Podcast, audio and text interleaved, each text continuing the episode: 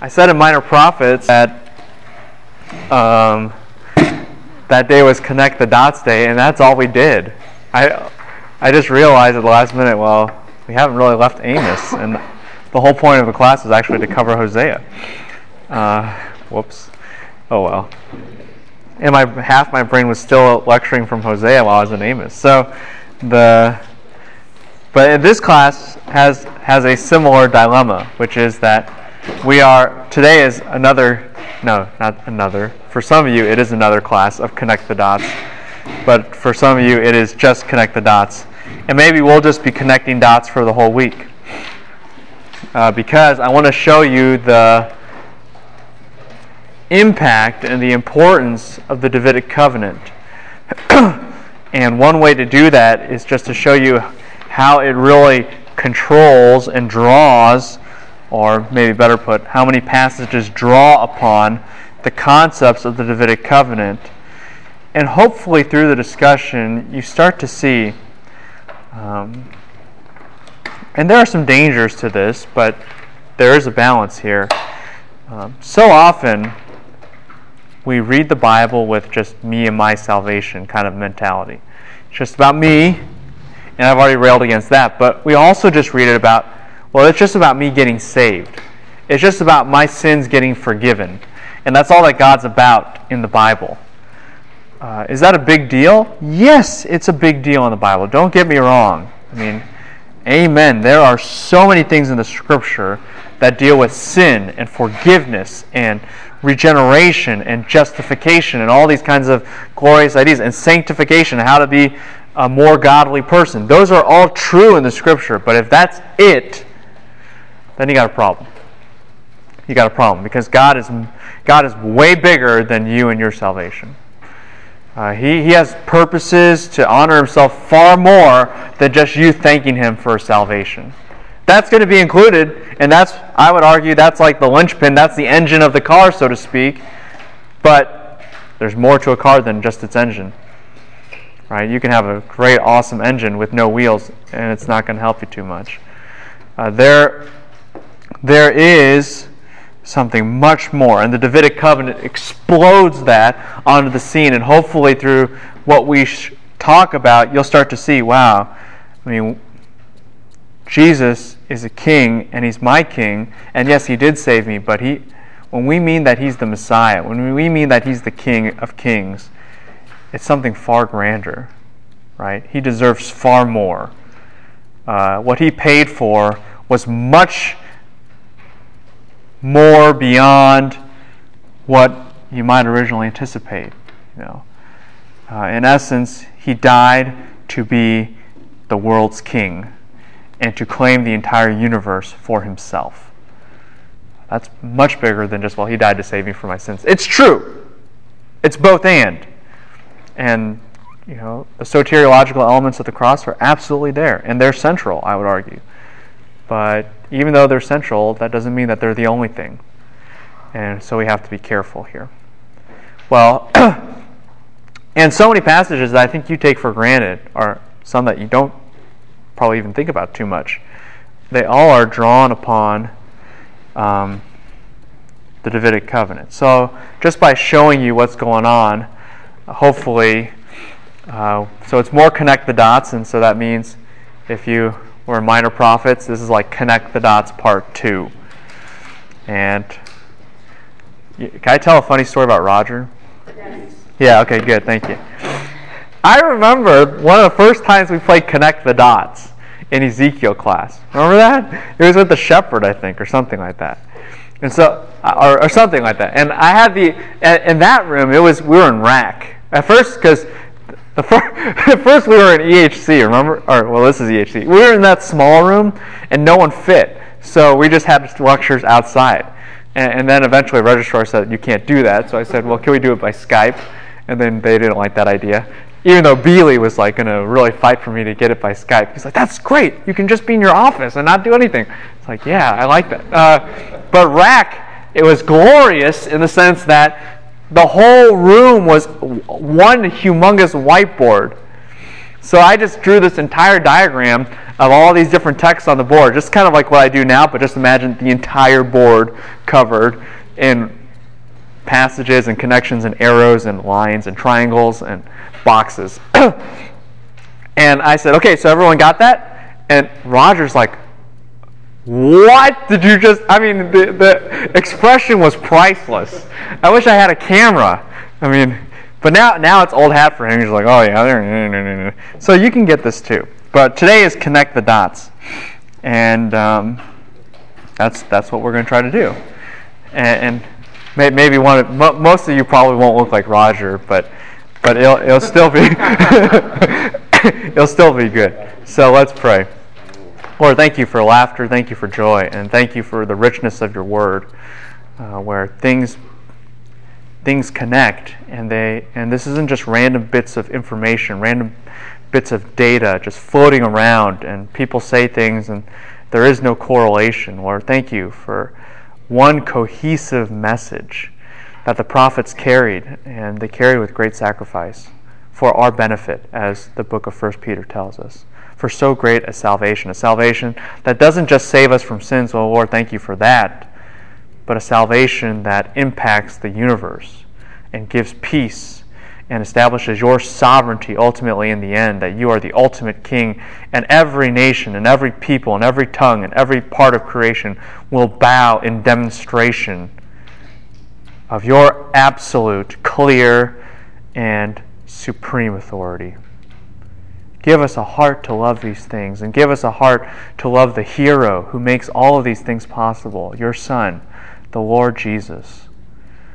And help us to give him the honor that is truly due to him. An honor that doesn't just thank him for saving our souls, but thanks him for delivering and ruling over and conquering evil and the world, the entire universe, for the glory of your name. And as we study the Davidic covenant, where all of these truths are encapsulated in that promise. Um, help us to see how they all work together and not just to make connections, but to give glory and honor to your name. Thank you for the brothers and sisters that are here. Encourage their hearts now. Uh, draw them into worship through the theology, the biblical theology that is talked about now. Give us clarity, protect us from evil and error, Lord, and grant us mercy and illumination at this time. In your name we pray. Amen. Okay. So the way, so, okay, well, one, we just need to review. Because it's been a long time since, I, it feels like forever. I don't know. Did you guys have a good outreach week? I didn't ask minor prophets that. I just assumed they did because they're all tired. so that must have been it was good. But um, yeah, it was a good outreach week. I, I just studied and wrote all day long. Yeah, it's funny. I walk in, I, the secretary's like, "How are you doing?" I'm like, "Bye," and I just walk into my office, and then all you hear is.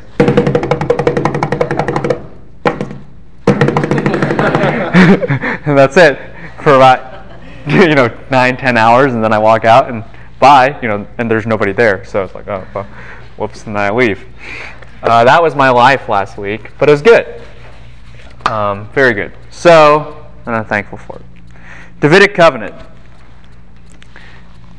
It is, if, if we could describe it perhaps in two ways, two Lord of the Rings metaphors.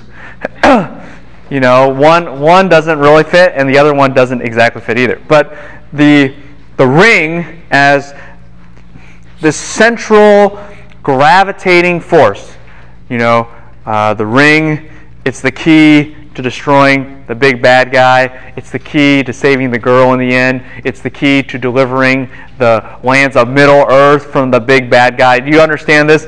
It's, it's the ring is everything. You, you mess up on the ring, everything collapses. Everyone's fate and destiny is tied, and they and uh, Elrond and others have use that very language is tied to the fate of the ring. Does that make sense to everybody? And the Davidic covenant is this kind of hub, it is this kind of gravitating focal point of redemptive history. Everything starts to get rolled into the Davidic covenant. And you see this in 2 Samuel. And you probably, all of you, or at least most of you, should keep your Bible open to 2 Samuel this enti- 7, this entire class, so you can read it for yourself and make the connections. But internal to the Davidic covenant itself, I mean, you have the world linked to Israel, linked to David. And the relationship between the world and Israel is encapsulated by Genesis 3:15 and its expansion in the Abrahamic covenant as well as Genesis 3:15 and its temporary kind of we might say reprieve in the Noahic covenant. And that is even linked I would argue in in some sense to the Abrahamic covenant at least chronologically and at least circumstantially, in the sense that the only reason the Abrahamic covenant can go forward is the fact that the Noahic covenant exists and that the world is not a terrible place to live in, and there is stability and there is continuity and things of this nature. And there is some degree of rest. Everyone got that? That's the nature of the Noahic covenant. Abrahamic covenant is kind of the vehicle by which blessing can come to the world that is cursed. And notice in Genesis 3:15, it's not just it's not that man is cursed or woman is cursed in the sense that they're unredeemable, they are punished, but the whole world falls in Genesis 3, not just man. Does that make sense to everybody? It's not just that sin affects people, sin affects what? Everything. I think Horner gave message on Monday, yes, on Romans 1. And the emphasis is, is the fall is comprehensive. It is powerful. But the Abrahamic covenant is meant, is aiming to undo the fall. You know, it's not just a bunch of promises that God gives Abraham for no reason. It's meant to undo the fall. It's meant to be a step in the right direction. Well, in the meantime, the Abrahamic covenant is kind of for lack of a better term, mediated by the Mosaic covenant. Or, and there is some specific, it has more particulars on along those lines. In the midst of that, too, the Mosaic covenant kind of produces the time of the conquest by necessity and the judges. And we learn, we start to learn that all of this is rolled in to the Davidic covenant to David. David is the greater Abraham. We talked about that because he has a great name, just like Abraham had a great name. Remember that? And David, he will have a seed. Remember that? That ties back to Genesis 3:15. David, God promises David rest from his enemies. Remember that? That's Noahic covenant. Everyone remember this? God promises that he will plant David in the land. That's the fulfillment of the Mosaic covenant as tied to the Abrahamic covenant. And that because they are planted in the land, they will never experience what the judges had, what they experienced in the time of the judges. That's the fulfillment of the judges period. Everything in world history, as it pertains to God's plan of redemption, from the fall till now, till this point, is encapsulated in the promises of the Davidic covenant. Does that make sense to everybody? It's the one ring to rule them all.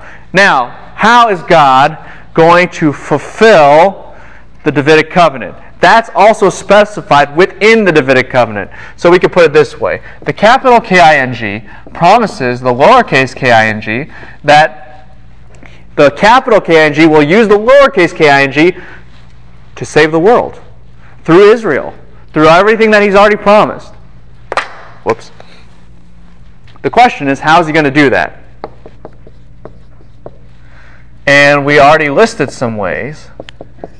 One was the seed promise that there will be an ultimate Davidic king. And the ultimate Davidic king, just like all his predecessors, will receive a kingdom have a nation that will have hegemony, have great influence and rule and authority and preeminence amongst all the other kingdoms.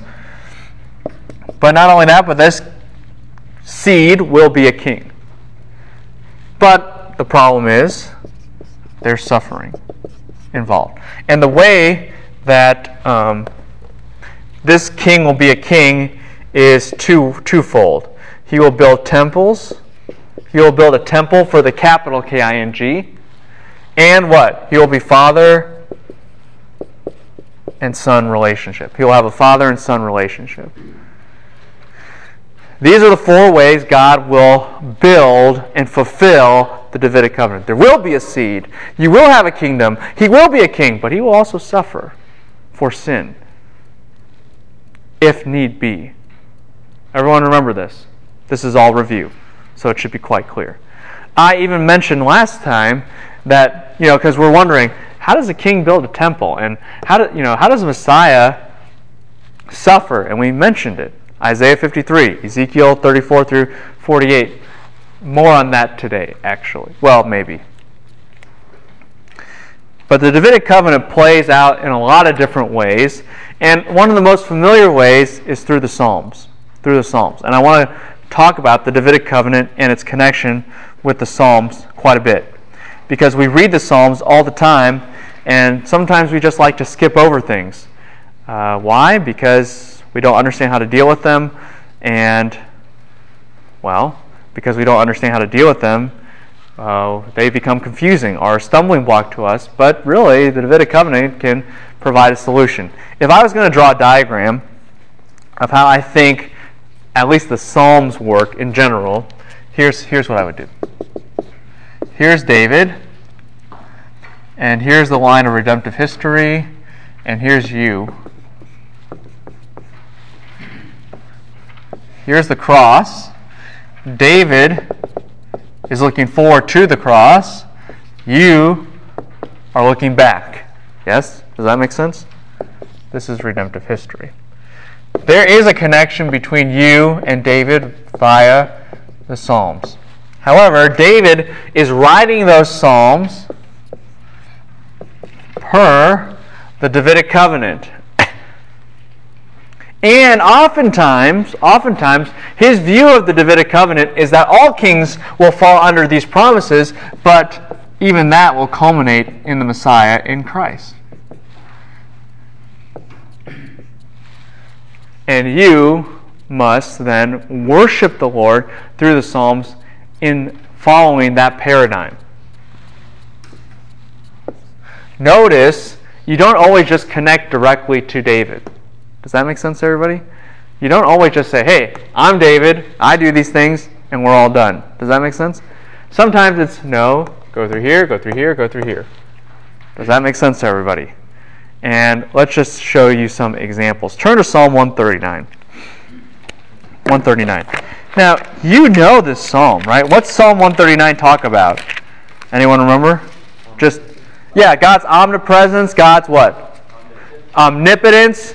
And what's some famous, famous phrases from the psalm? I am what? Fearfully and wonderfully made. Yes? Or where can I go? To, where can I flee from your presence? You guys remember this psalm, right? But, but here comes the problem. Well, it's, I don't know. It's not really a problem if you do this, but it's a problem for a lot of people, right? Uh, someone read verse, you know, like 19 ish.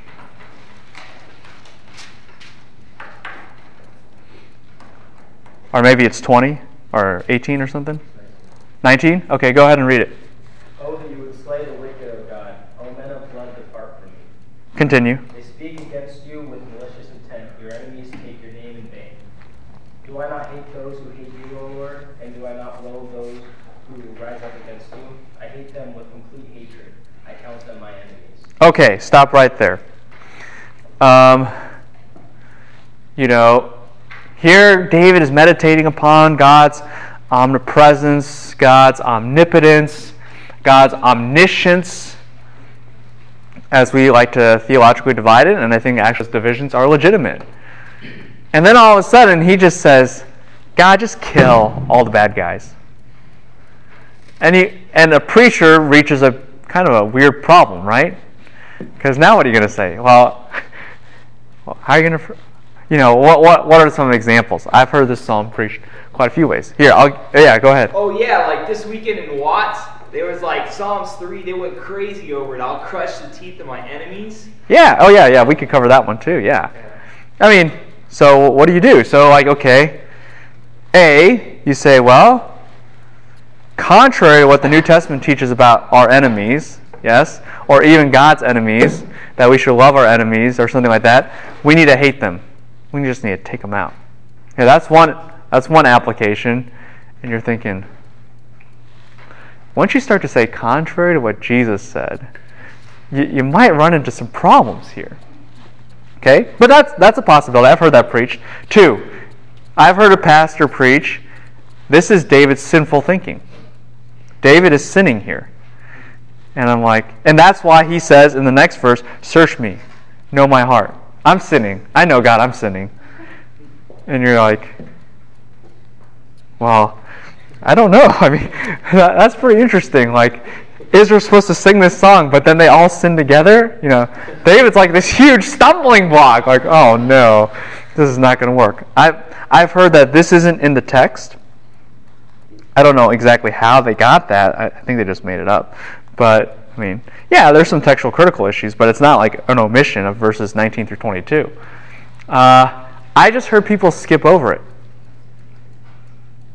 You know, like, um, you know, this is how they do it. They read verse 18. Uh, you know, I count them; they're more than the sand in the sea. You know, they're, they're I, you know, I try to see their end, and they're, you know, they're without number, and all these kind of things. And oh, and then search me, O God. And you're like, where's 19 through 21 or 22 or something? And it's not there, you know. And if you're not paying attention as a layperson, what do you do? You just oh, thank the Lord, he's almost done. You know, the, the you know, almost done with the passage or something like that. But it's there. And you have to ask, what's David doing? And why is he doing it? um, what are some other possibilities? Uh, very convoluted discussions. I remember hearing this passage once preached at a very prominent church, and it was a very convoluted discussion. Uh, just like, well, you know, David was doing this, and we can do it too, but not really, but we should. Okay, and let's move on. It's like, what? What? What does that even mean? We can do it, but not really, but we should, but we shouldn't. Uh, okay. Do you see how something like this could cause some problems with people? Or a lot of text like this. so walk through it, right? What is David talking about here? Yes, he's talking about God. But David's view of God is not just his personal friend and buddy. David's view of God is who? The king. And as a king, capital K I N G, the reason that God is omniscient should humble David and should give him security that God protects him. And the fact that he's omnipresent means that David has additional stability. And the fact that he is omnip- omnipotent indicates that God is well aware and well capable of ordaining David's life as a king. And what is David saying here as a Davidic king? Your enemies, God, what? I hate them. Why? Why? Because as a Davidic king, What's his job? What's his job as a Davidic king? To crush the other nations. To crush the other nations. Right? That's his job description, isn't it? That's what he was that's why he brought such joy and hope to Israel when he what? Conquered Jerusalem. Because for the first time in the nation's history, they had a glimmer of hope. Does that make sense everybody? This is something particularly for David in light of the covenant made in the Davidic covenant. Does that make sense to everybody? I mean, this is, this is where a direct connection between you and David won't work because you're not a Davidic king. And that's not your job description. Does this make sense to everybody? yeah. David is not you. And, and so you can't sing this song the same way David did. Unless you're singing it about who? Christ, the ultimate Davidic king, right? Who told you, vengeance belongs to me. So you love the enemies, understanding what? That in the end, I will crush them. Yeah. So like I could sing that because I mean I've killed a million people in my mind. I mean I shoot at targets and I'm like, all right, you're dead. Uh, that's straight in Iraq. That's you know, I, you know. And so we, should, I mean I I probably killed like a million people in my mind, uh, but it was righteous. I mean I feel it was. Right. And here you might say, well, I mean, what, were they exactly God's enemies? Maybe, maybe not, in a sense. But my point is, with this text, David has a specific job in mind, right? You're still, even in Iraq, you're not a Davidic king, you know. Even if you were doing something that wasn't necessarily wrong, it doesn't mean you were in the same position that he was. Yeah, but at the same token, like it, it, still means that he was in a position, so he was able to do that, and I was in my own position, so Romans 13 would say, go ahead and do that. Right. So, in a sense, that they are a little bit connected in as far as there is a correlation, right? Yeah. And so you could relate, but you still couldn't relate the same way David does. Because the reason David's saying this is what? Capital K I N G, know this. I am your king. I am I follow exactly what you want me to do. You know, right? You know, because you're omnipotent, you're omniscient, you're omnipresent. You know who I am. So search me and see that I'm actually the right king because I have the desires that a that the capital K-I-N-G does. Remember, anytime David deviates from what God wants him to do and what God commands him to do, he's going to fail. And David's point is, I haven't deviated, God. I hate them the way you hate them. I am exactly having the same zeal that you have. And you could take that home, right? You could say, well, David here is expressing loyalty, specifically as a Davidic king, but is there an application that, okay, we have loyalty to the Lord, and we want to match his desires, and we want to match his mentality and his viewpoint about everything? Surely surely.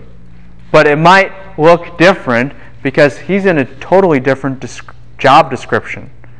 But does that make sense what he's doing? God, you're the king. You know everything. So search me and see that actually these things are good because what? They mean that I'm the right king. I'm obeying you. Think of it this way. Anyone know what the sin of Saul was before he was immediately disqualified? He failed to kill who? Anyone remember? the Amalekites.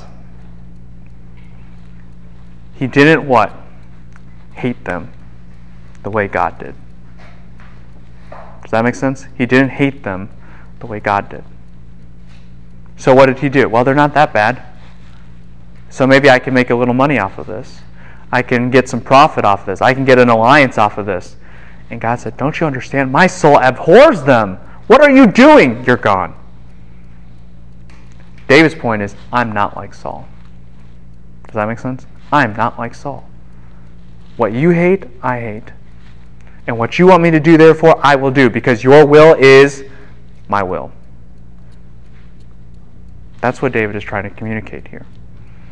A deep, abiding loyalty, as in his position of Davidic kingship. And there are applications here, to be sure.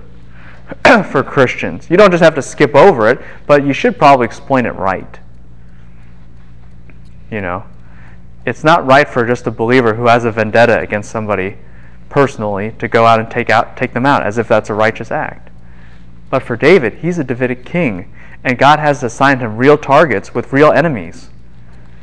And so as a Davidic king, he better do that, otherwise he's what? sinning. He's rebelling against the capital K I N G, just like Saul did. Does that make sense to everybody? You're not David. Yeah. Um, so, would you argue then that we could not take any of the Psalms and directly? I think it's dangerous. Sometimes the end result's going to look the same, right? When God talks about omnipotence, it's kind of like, well, He is a king, and He is our king. So yeah, it's going to really have a zero effect.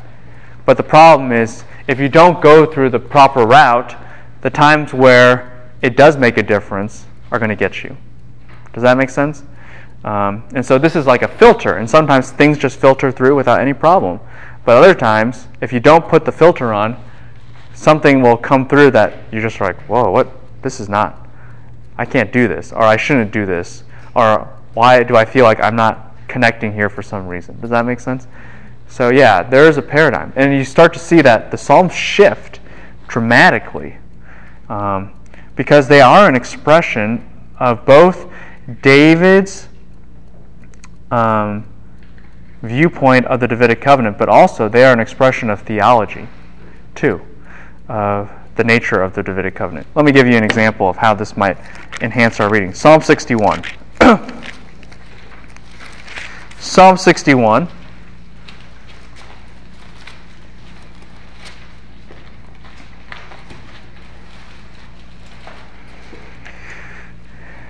Um, David pleads with the Lord to hear his cry, uh, that he calls to him. And Psalm 61 talks about uh, David's trust. And on the, on the rock, most high, you know, put me there, guide me to that place, make me rest there, because you are my stronghold, you are my refuge, strong tower before the enemy. And David wants to sojourn right? And why can he have this kind of confidence? Uh, I think it's in verse 5, maybe? Because, is that the first word of verse 5? Okay. Or what? Yeah, for you. For you, O God, have heard what? And you have given possession to what?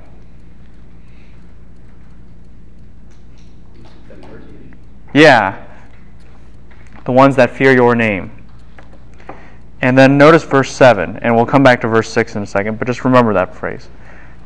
Days upon days will be added to the who? To the king. His years will be what? His years will endure for generation after generation. Now, what's weird about this? David first said what? Hear my cry, right? Listen to my prayer. From the ends of the earth, I cry to you. And then all of a sudden he starts to talk about the king in the third person. Do you see that? Do you see the person change there? Now, it's okay. I mean, David could talk about himself in the third person. That's totally fine. But I would argue, based on two things, that David is envisioning this God, I need help. I need security. What is David's ultimate security? It's in the Davidic covenant getting fulfilled. Yes? And he waits for the ultimate king to give him security. And that is the king who dwells what? Forever before the Lord. Do you see that? Uh, David doesn't dwell forever. He what? Dies. That would generally be a problem. So he can't probably be talking about himself here. Uh, and what what's the next phrase in verse 7? Loving kindness and truth, what? They watch over him. Loving and kindness and truth watch over him. Jesus is full of grace and truth. Yeah, of course they're watching over him. Who's watching over him? The ultimate king. Who is God? in Psalm 61, what you have here is David hoping in an ultimate king. He's hoping for the rock. You know, raise me up to, a, or let me rest or guide me to the rock that is higher than I. The rock, I would argue, is a messianic reference. It's based upon a whole string of texts that deal with God as rock and you know all these different things, and it goes all the way to 1 Corinthians 10. But in Psalm 61, David is saying, I need to rest on Christ, the future Messiah. That's the one who's going to give me future stability. Does that make sense to everybody? That kind of shifts it a little bit, right? Because who are you resting on specifically then? Jesus. Right? You just know the guy's name because he appears in redemptive history. And so some of the Psalms become inherently Christological for that very reason. Jesus is our stability forever. Um, remember that Psalms are meant to be worship. And so this isn't just a cathartic experience of you expressing trust to the Lord. This is a this is an expression of worship to who? Jesus. How did we get there? Through the Davidic covenant, which is what David has in mind. Go to a different psalm. How about chapter 20 and 21? I, I, I haven't actually heard a psalm, this psalm, ever preached. And uh, here's kind of why. Someone just start reading Psalm 20.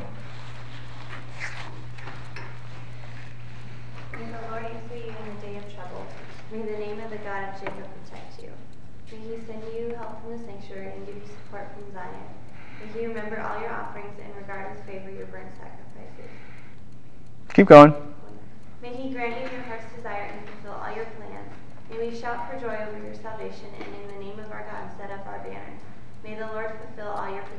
Okay, stop right there. Do you know what this is?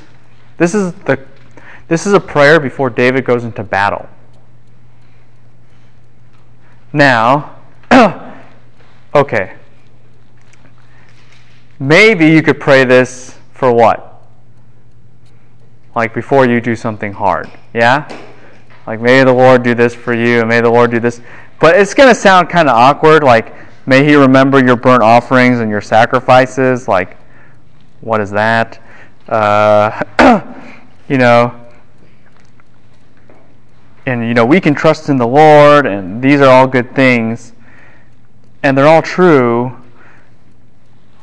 But maybe the best application of this is go through this. What is what are they doing? May God bless David as he does his job as what? The Davidic king. Yes? As he conquers his foes, remember his righteousness and do make him do the job, fulfill all of this kind of stuff. Does that make sense to everybody? if the Davidic covenant, and if this is a prayer uh, for battle in light of the Davidic covenant, if it culminates in Christ, do you know the closest prayer to what you just pray there in the New Testament is? Three words in English. Anyone know? Three words in English, prayer in the New Testament. Jesus tells you to pray it.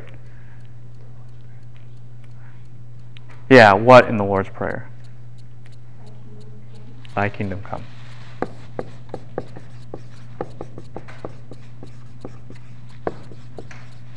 That's exactly what you pray in a nutshell with Psalm 20. What are you praying? Jesus, come back, right? Bring in your kingdom. Oh, remember this? How to establish, how to establish uh, the Davidic covenant. May your kingdom come, bringing in a king who is the ultimate seed, who will accomplish all these different covenants that have all been rolled into the Davidic covenant and save the world. God, give Jesus everything and all the glory that he deserves. Yeah, can you apply Psalm 20 in your own personal life and kind of like, well, before I go out into the battlefield, so to speak, of life, and you know, I just need to trust the Lord? Yeah, of course. But don't miss, don't miss where this was originally going. Does that make sense? The people would pray this for David. They would pray for Solomon. They would pray for every single king following him. And ultimately, who, do, who will they pray this for? The Messiah. When he comes back to conquer. And God fulfills every single one of his desires. Why? Because he's the king, and, the, and God is his father, and the Messiah is his son. Hence, every desire of the king's heart will be fulfilled. Go into book of John and remember Jesus says, I and the Father are one. Whatever I ask from the Father, he gives to me. Where do you get that from? Psalm 20, 21. Do you have a question? Yeah. Now, I love it because he's already pronouncing victory before they even go in. And I guess, I mean, Abraham Lincoln and General MacArthur must have been uh, reading this kind of stuff beforehand because they, they declared the same and yeah, it's powerful whenever you're about to go in somewhere and they say, hey, we're going to win. You know, they, they don't have a chance. We, are going to crush them. Right. Yeah. And uh, yeah, for sure. I think the ultimate, though, application of this is when Christ goes into battle. Because the battle's already decided. Most clearly. And it's in the most epic moment of world history. It's Jesus versus the planet, you know, the world. And the battle's already set. You know, that's why he's marching alone. And if you wanted to extrapolate a little bit, what are all the cheerleaders, for lack of a better term, behind him saying? Psalm 20 and 21. He has the victory. When did they sing that? Oh, I, I said if you were extrapolating. Okay. In Revelation 19, there's just pe- there's people dressed in white behind him with no weapons, which is kind of strange in a battle situation, you know. But Jesus has a weapon. It's his mouth. And he kills everybody. So what are they doing? The argument would be that those people in Revelation 19 are kind of like the cheerleaders. That's where I mean they're not cheerleaders. They're just they're the praise choir for celebrating what Jesus is about to do. So what Yeah, I feel you. yeah. 2021. Yeah. So David's praying this, but it's the second person, so. No, no, no. It's not. It's not that David's praying. David wrote this as, "Hey guys, the Davidic covenant, these promises. Here's how they look before I go into battle. So you pray this for me." Does that make sense? You pray this for me. God's promised me victory. I'm supposed to be doing these kinds of things that are going to produce dominion over the world and therefore blessing to the world. And after blessing to the world, restoration of the world. Okay, so pray this for me as I go into battle. These are the Davidic covenant promises in the battle. Does that make sense? In action. That's how this that's how these are used. And do you ultimately see how you can honor Christ in your worship through the Psalms? It's not crazy. This is the way it works. Because these are based on promises that ultimately must be fulfilled by Christ. These are his privileges. So pray them for him, not just for you. Does that make sense to everybody? You're not David.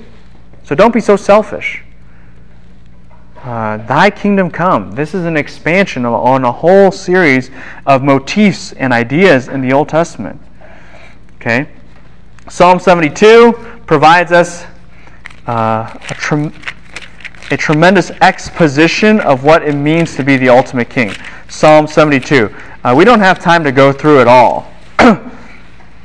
okay? But know this that Psalm 72, Psalm chapter 2, and Psalm 110 all discuss the same thing, which is what does it mean to be the ultimate king?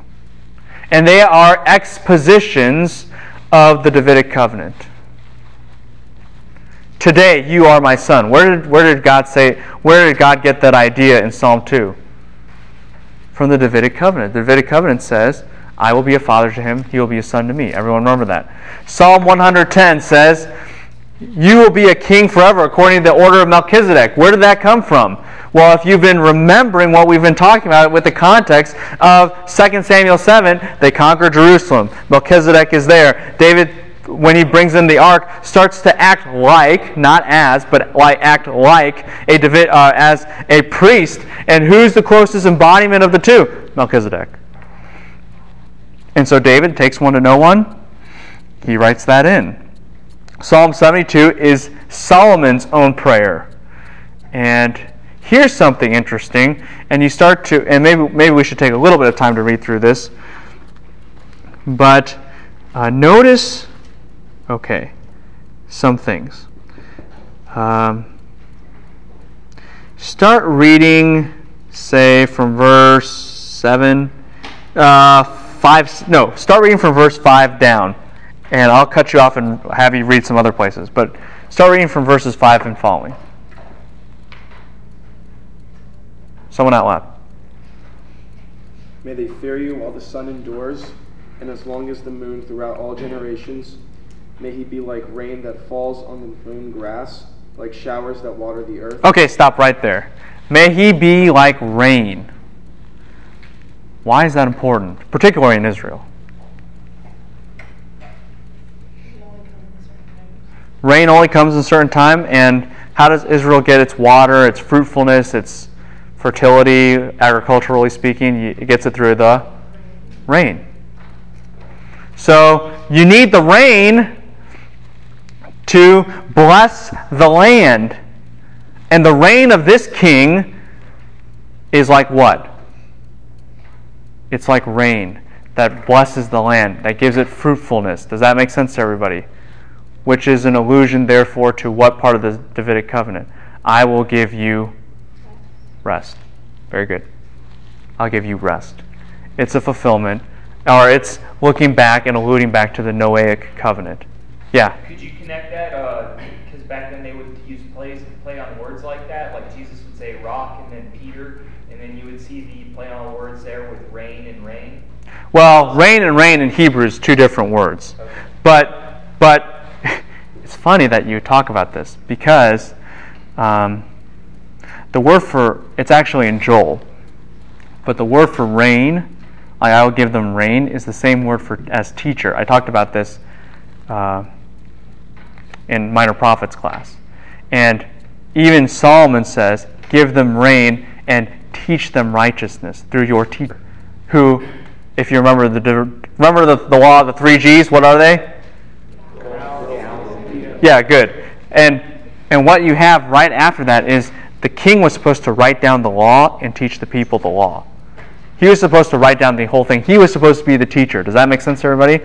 He was in charge of all the instruction, the educational system, you could say, of Israel. That was his job. And so Solomon says, when the people struggle, here's what, Lord, please, because we have a temple, rain on them, more, as well as teach them, or give them a teacher, more. Sounds pretty much like the same word. And in Joel, God says, I will give you a teacher of righteousness, and I will pour down rain upon you. And here, this image of rain, and with the reign of Christ, with the reign of the ultimate king, even though, you know, rain and rain are different in Hebrew, the word rain sometimes is related to the word teacher in Hebrew. And so there yes, there is actually connection. Yeah. That would also further explain in the New Testament whenever uh, that one parable where it says Jesus will reign inside you, kind of a, in Luke, I think it's like 12, 13. Anyways, it says Jesus will reign inside you, but all the uh, people would say, no, you can't reign inside of somebody. So a lot of people misinterpret that text because it's more of an outward teaching uh, versus. Right. Yeah, I understand what you're trying to say. Yeah, that's true. But here in Psalm 72, just go back a little bit, Noahic covenant connection, and someone read verse 15.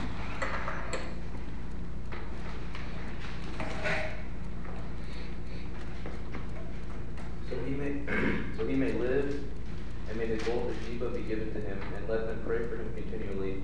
Let them bless him all day long. Okay, let them bless him all day long. In what's the illusion?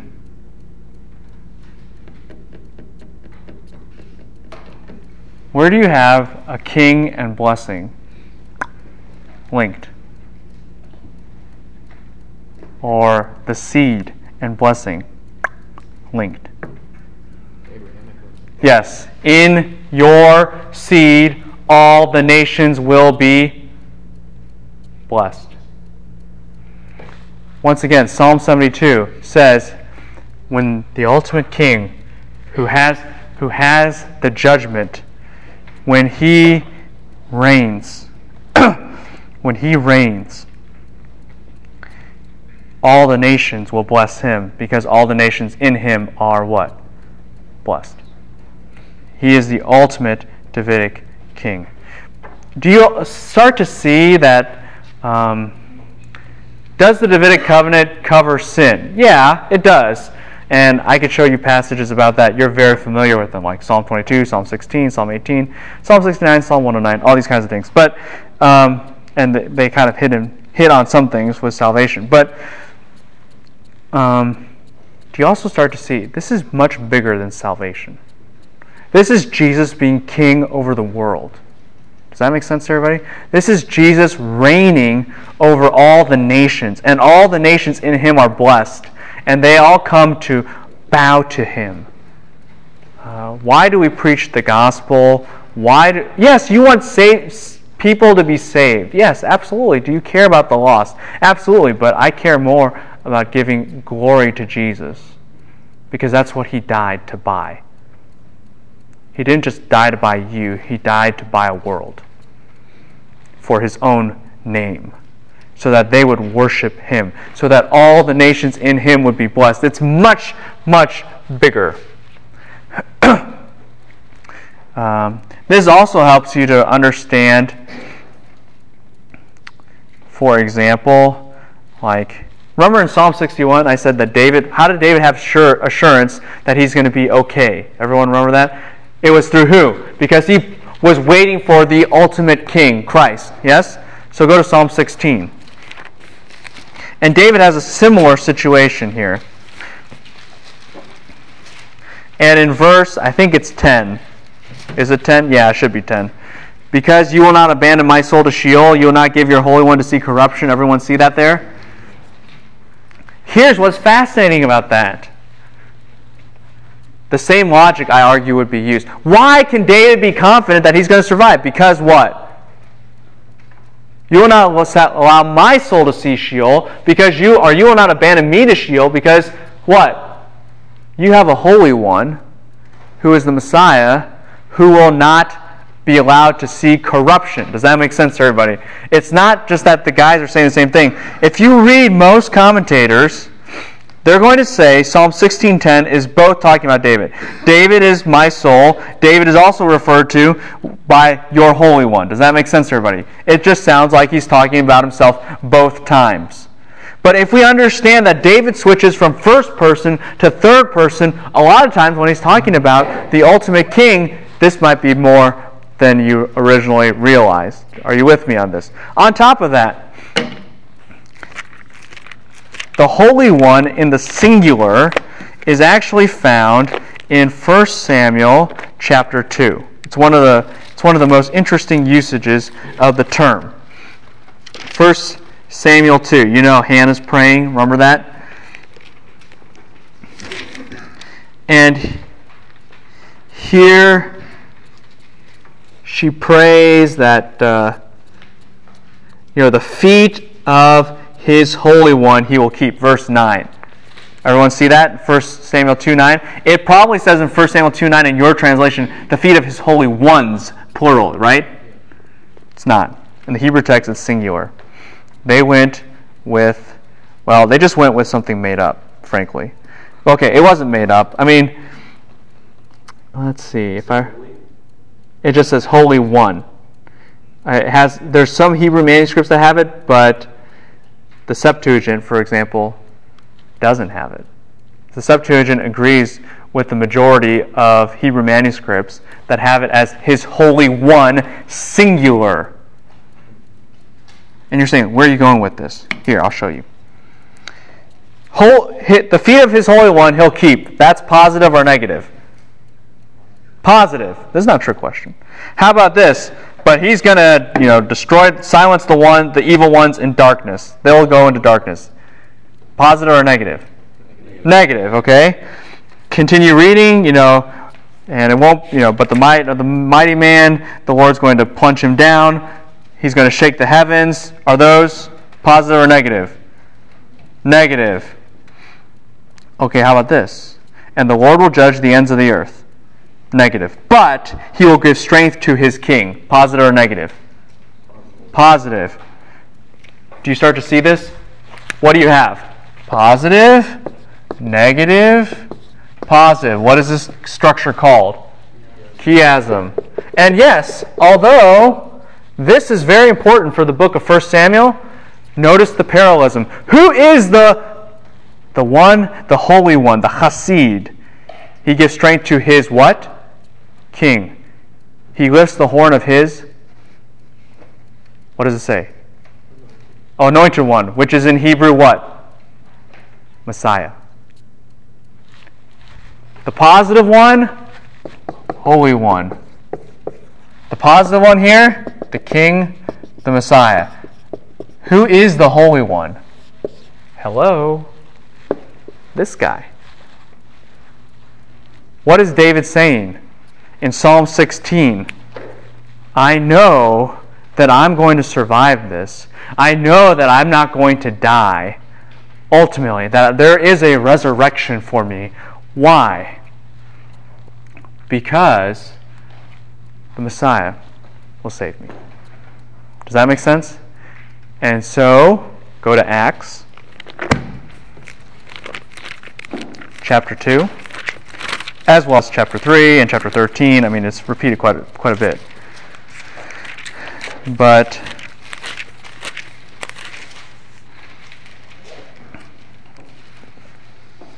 someone just read verse uh, 27. Acts 2 27.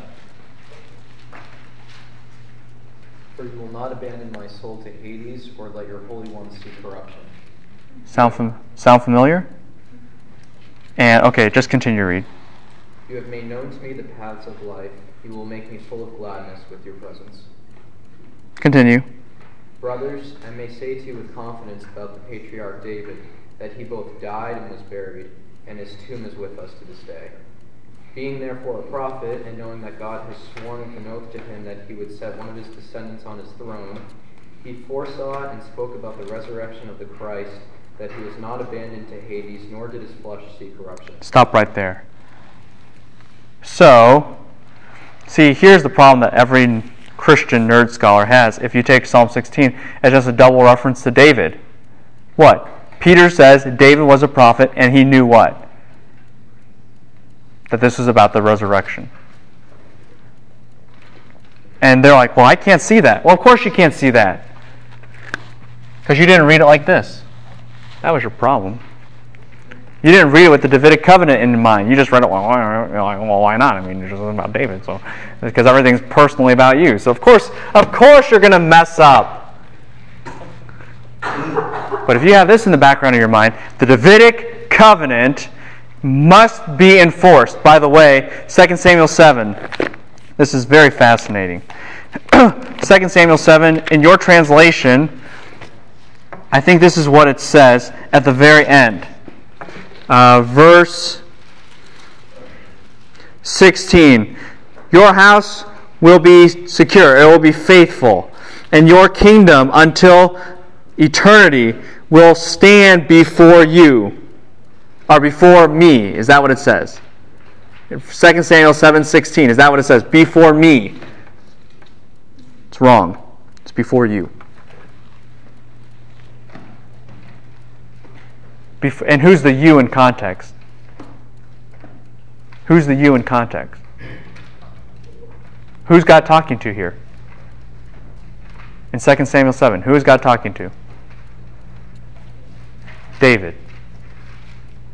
David, you will, you will see your house and your kingdom endure forever. Which means what? David has to live, right? You can't see it if you're dead and you just stay physically dead. Does this make sense to everybody? Are you with me? And so Peter says David knew. David knew he had to see his kingdom. And David knew that the key to doing or doing this was that there would be the fruit, the seed, the offspring of his loins. By the way, that's a direct allusion back to 2 Samuel 7. There will be a seed from your loins. Remember that? And that was actually connected back to the Abrahamic covenant, which is connected back to Genesis 3:15. Everyone remember this? In the last discussion, Peter says David knew that. Well, of course he did. I mean, because all the OT connections should have clued you in that he knew that, because God told him that. David knew that Christ would come and he would not suffer and be abandoned in Sheol because he had to see that kingdom. Uh, it's going to be very interesting because David, in the end, will live, but he'll live to see his ultimate descendant, who is actually his Lord, Psalm 110, sitting on the throne forever. Okay? Does this make sense? You with me? There are a lot of other things we could go through, like Psalm 22, Psalm 23. Uh, do you remember the Psalms like, let another man take his office? Remember that? Psalm 109, and it's applied against Judas in Acts. That's how they get the idea to take Matthias, you know, they cast lots and they get Matthias uh, in as a replacement for Judas. Does everyone remember that story? And the question is, how did Peter know how to do that? the Davidic covenant is in the background of the Psalms. Remember, David has corporate solidarity now, not only with Israel, but the world, but specifically with Israel. If you are blessed, if they bless you, what will happen? I will bless them. But those who curse you, I will what? Curse. So David's saying, according to the Davidic covenant, which is also got rolled into it, the Abrahamic covenant, which has got also rolled into it, all these other covenants. If you harm the Davidic king, here are the curses that you will receive. Does that make sense? If you harm a Davidic king, here are the curses you will receive. Psalm 109 as well as Psalm 69. So, what is Peter saying?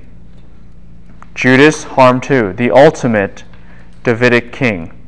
Therefore, what? He gets the ultimate punishment. Yeah.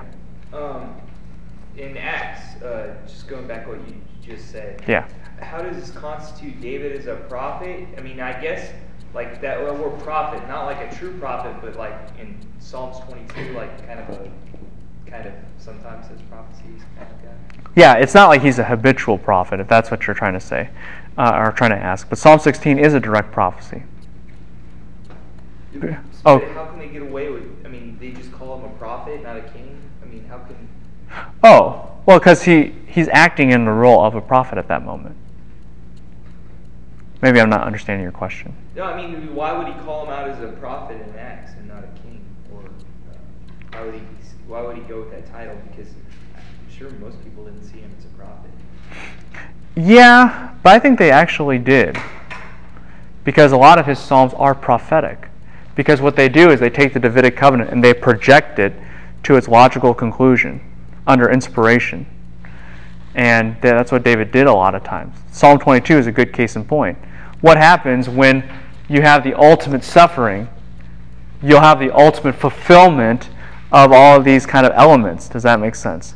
Which then produces all of these different things in Psalm 22, like the nations coming to worship him, Israel living forever, all these different kinds of things. David was prophetic in that sense.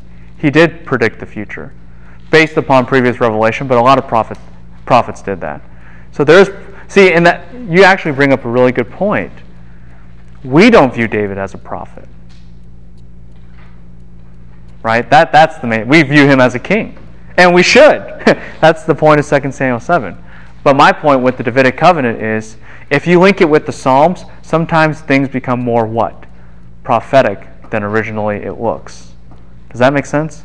Some things, all of a sudden, it's not it's not just about, hey, I'm down in the dumps. Let me read a psalm. Oh yeah, so encouraging. Mm, good, and I can go on with my day. I mean, that's good. There's a there's a point to that too.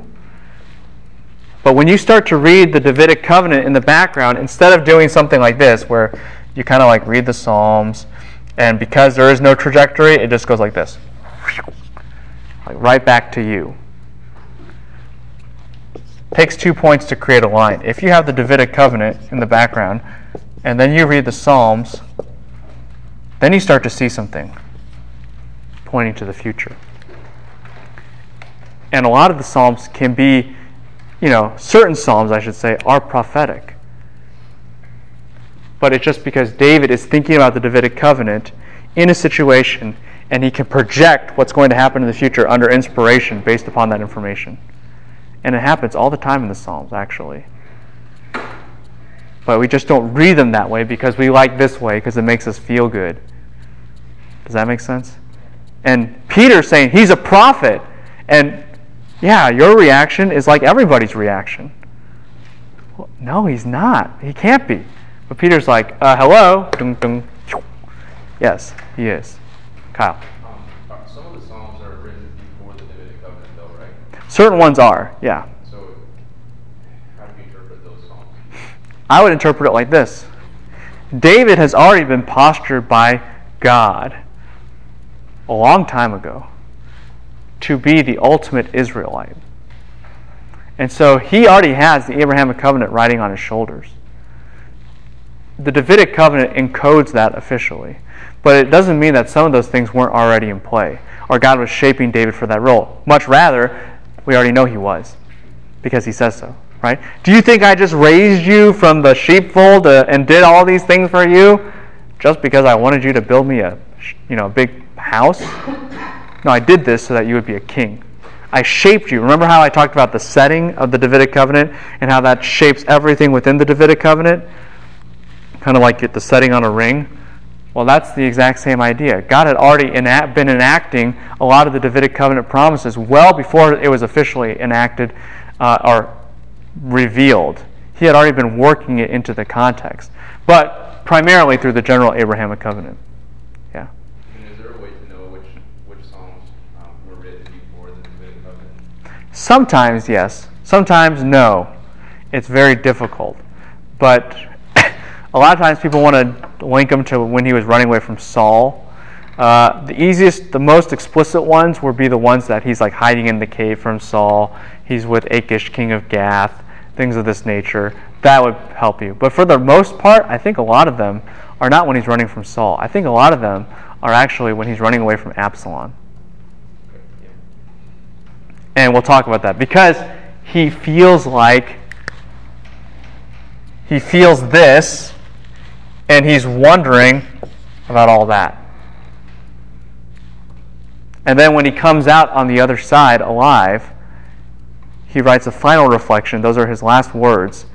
And we'll talk about that later. Good question.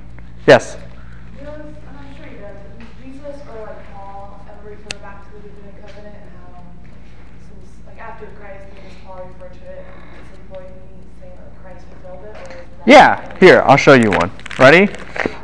Go to Acts.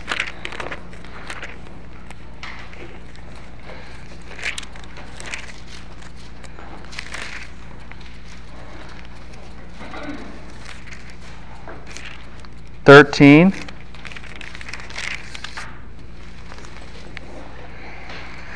Verse thirty-four. Someone read it out loud. This is Paul. By the way, Acts 13, um, in, I mean, yes, it should be involved in Lucan theology and things like this, but Acts 13 is basically Paul's. I would argue Acts 13 is a great summation of Paul's theology in one speech. It's kind of like Paul, he comes out and he says, Hey, this is what I'm about, theologically speaking. That's Acts 13. So, okay. What's one big thing that Paul's about? Acts 13:34. What does it say?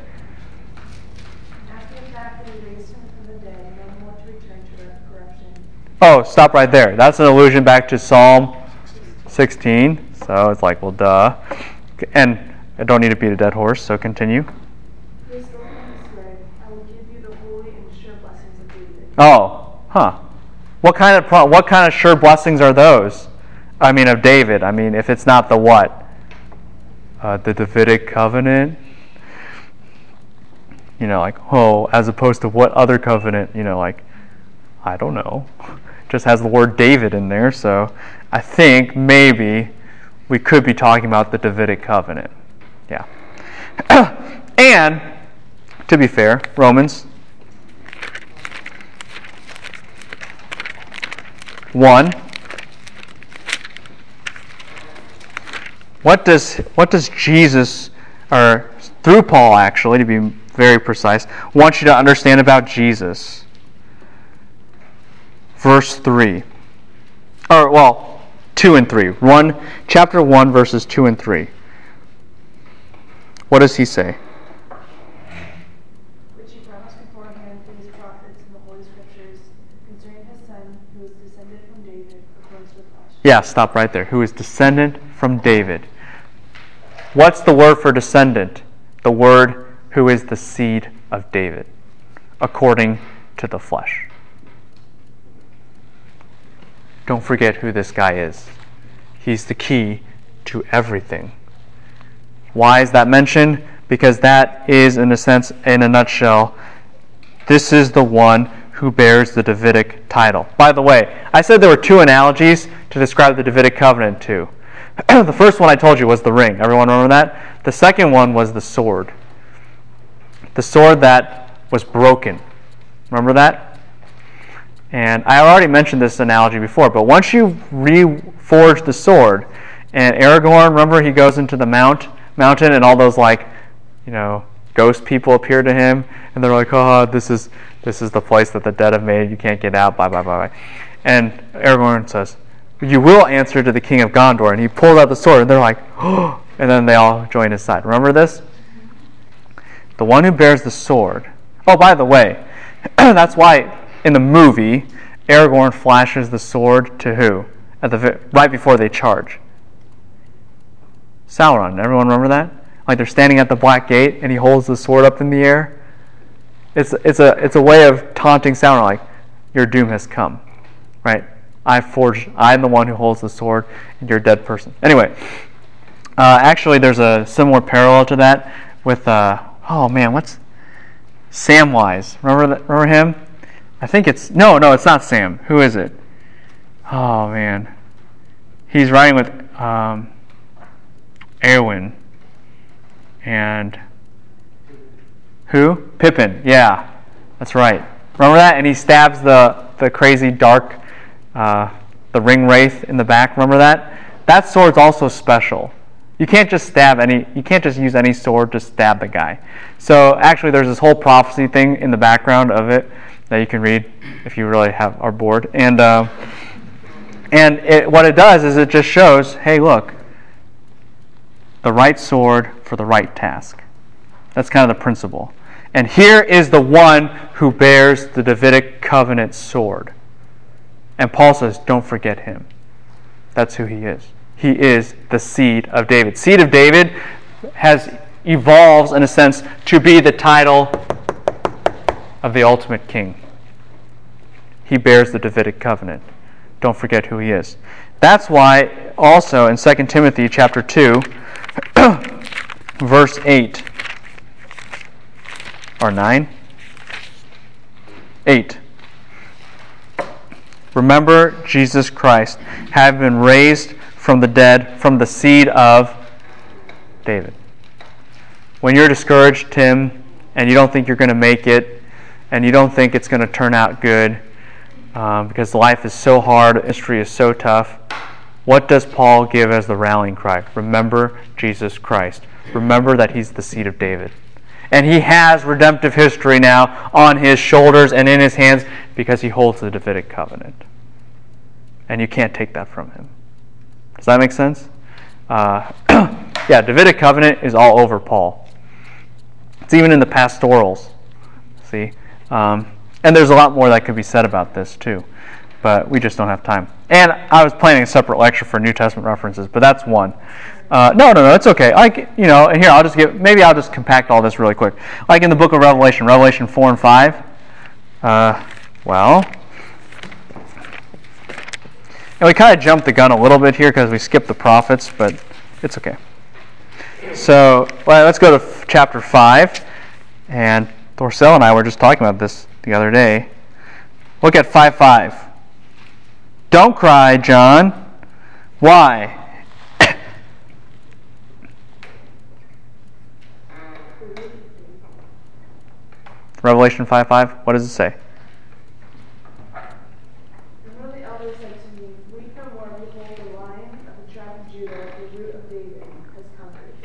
open the scroll and the seven seals. Yeah. The seven seals, at bare minimum, no matter what they are, are the title deed to the world, in essence.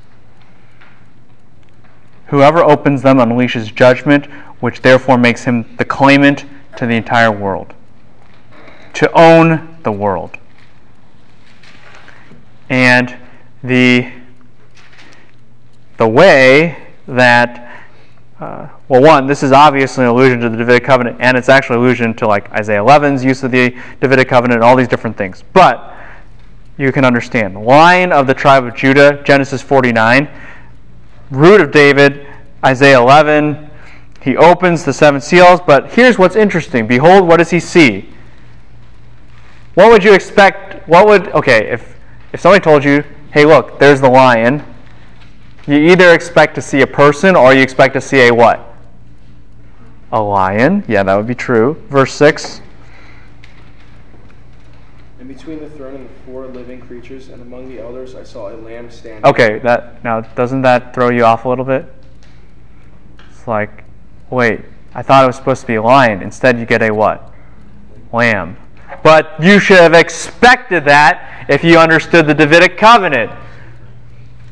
Because what secures the fulfillment of all of this? According to Psalm 22, the suffering. So you should have expected to see the Lamb if you really understood the what? Davidic covenant. Because the Messiah's suffering is what buys him and what purchases every tribe. And it's not just me that says that, it's uh, God. Here. so, see, see, it's like an answer key, isn't it great? Psalm 22 should have already told you that if you read it, but if you were, you know, if you didn't, if you just read it like, ooh, David suffers, I suffer, and somehow the Gentiles will all worship me. I don't know how that fits in the picture, but okay, you know, I'm going to feel really good about myself. If you missed that because you were doing that instead of this, well, then God says, hello, Psalm 22, Isaiah 53, all these other passages, Zechariah 12.10 and 12 through 14.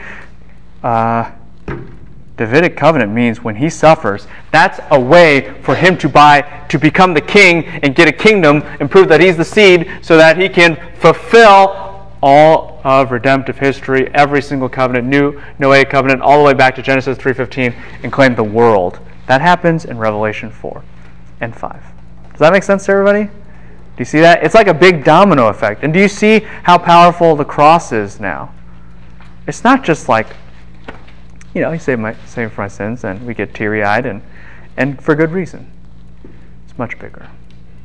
And when Jesus went to that cross, he did not just go to save you from your sins, he went as a king nobly to that place to die, to become what God had always promised him to become the hero the hero.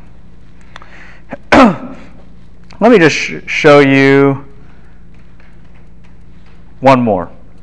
Uh, one more example of this. and uh, I'll just use the book of Ezekiel, for example. Okay, Ezekiel 34, and you just kind of survey through. The, oh, oh no, because you guys are, half of you aren't even minor prophets, so you won't even get this. Okay. Um, well, let's just do it anyway. I probably have confused you enough. So, so for those of you in minor prophets, you'll understand this. For those of you who are not, ask somebody in the minor prophets. That will work. Ezekiel 34. God promises to raise up a shepherd. Everyone remember that? I've already mentioned this before. That means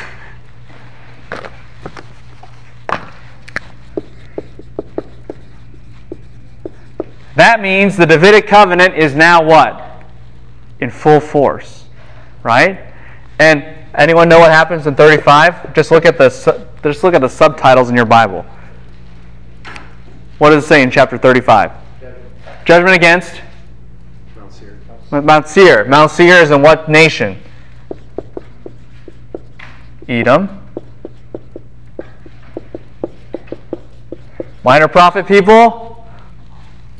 Do you see the connection? I will uh, okay, here, here's how we can do it. Someone turned it. See, now it pays to pay attention to last class, because we cover like Amos 9 for a bazillion hours. Someone turned to Amos 9, 11 through 15 ish.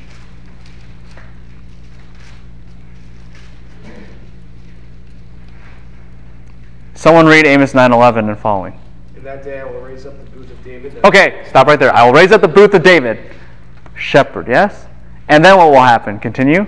And repair its breaches, and yeah. raise up its ruins, and rebuild it as in the days of old, that they may possess the remnant of Edom. Ah, do you see that? They may possess the remnant of Edom. 34, 35. It's like, where did Ezekiel get this from? I don't know. It's like, is it random order? No, no, no, no, no, no. Okay. Then next what? What's after the remnant of Edom? Blessing in Israel. Blessing on Israel. Oh, wait, wait, wait, wait, wait, wait. What does it say? Oh, okay. I see what you're saying. Blessing on Israel. The new covenant is in 36. But what does it say in Amos? All the nations who are called by my name. All the nations who are called by my name. When you call on the name of the Lord, that's an act of what we talked about in minor prophets salvation, yes? 36, new covenant. What is that? About? The new covenant. Oh, where, where you got that from? Okay, continue. Continue. Continue reading, Mr. Declares the Lord, when the plowman shall overtake the reaper and the treader of grapes, him who sowed the seed, the mountains shall drip sweet wine, and all the hills shall flow with it. I will restore the fortunes of my people Israel, and they shall rebuild the ruined cities and inhabit them. They shall plant vineyards and drink their wine, and they shall make gardens and eat their fruit. I will plant them on their land, and they shall never again be uprooted. Okay. They shall, I will plant them on their land. They shall never be uprooted. 37 through 39, you have the famous prophecy about the dry bones as well as what? Gog and Magog. Everyone remember that? And what's the point of Gog and Magog? All these bunch of people, they attack Israel, and this time, Israel doesn't what? Fall. Right? Israel doesn't fall. Because this time, God defends them. Well, what happens? In Amos 9 11 through 15, I will never what? They will never be moved again. I will plant them there, they will never be moved again. Well, do you see a parallel here in the macro structure of Ezekiel? What happens in Amos 9:11 when you raise up the booth of David, all these things start to pl- come into place. Edom will be conquered. There's a lot of things there that you need to understand. People will be saved, new covenant, and Israel will be totally stable. Right? We see that in Amos, and it's expanded and exploded in Ezekiel. Why? Because it all centers around the domino effect of what takes place when the Davidic covenant is fulfilled. It's not just your personal salvation. Is that one thing here? Oh, yeah, that's one thing. But it's huge. It's much, much bigger than that. It impacts the world. And Ezekiel is expanding on what Amos has already said. Does that make sense to everybody? In the order that he said it, because Amos sets up a scheme of causation. Uh, by the way, Remember this? I will plant them there. Remember that? Did you hear that in Amos? Read it again, Roger. I will plant them on their land, and they shall never again be uprooted out of the land that I have given them. 2 Samuel 7:10. I will plant them in their land. Direct quote of the Davidic covenant. Showing what? It's all cause and effect. Even Ezekiel's macro structure does that. And hence, in 40 through 48, what do you have? The temple. Why? Because that's how you fulfill the Davidic covenant. Because the shepherd will build what? A temple. Why? Because that's what he's supposed to do according to the Davidic covenant. Does this start to make sense? See, Ezekiel's not that complicated of a book once you understand the Davidic covenant. If you try to do this thing with Ezekiel, you're gonna this is what's gonna happen to you. You're gonna be you're going to have like a you're going to be in total chaos and you don't know what to do and you'll fall over dead you know or, or drunk you know just from total confusion. But if you understand the davidic covenant then you understand oh once you got the shepherd in place boom boom boom boom boom boom boom boom boom it all makes sense. It's just all downhill from there. And so ezekiel says god's coming back to save you. How do i know he's going to give you the shepherd. And then all Israel would say, well, then, it's over. Right? We got him. Right? The key to our survival is here. Does this start to make sense to everybody? Do you see how big the Davidic covenant is? It forms a structure of books, gives you understanding about the Psalms, shows you how they're actually prophetic and not just introspective. It does a lot. Changes the way you read the Bible. Uh huh.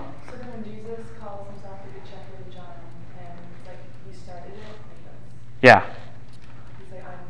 I, I'm, I'm the guy. And everyone's like, no. You know, we don't like that. It's too bad.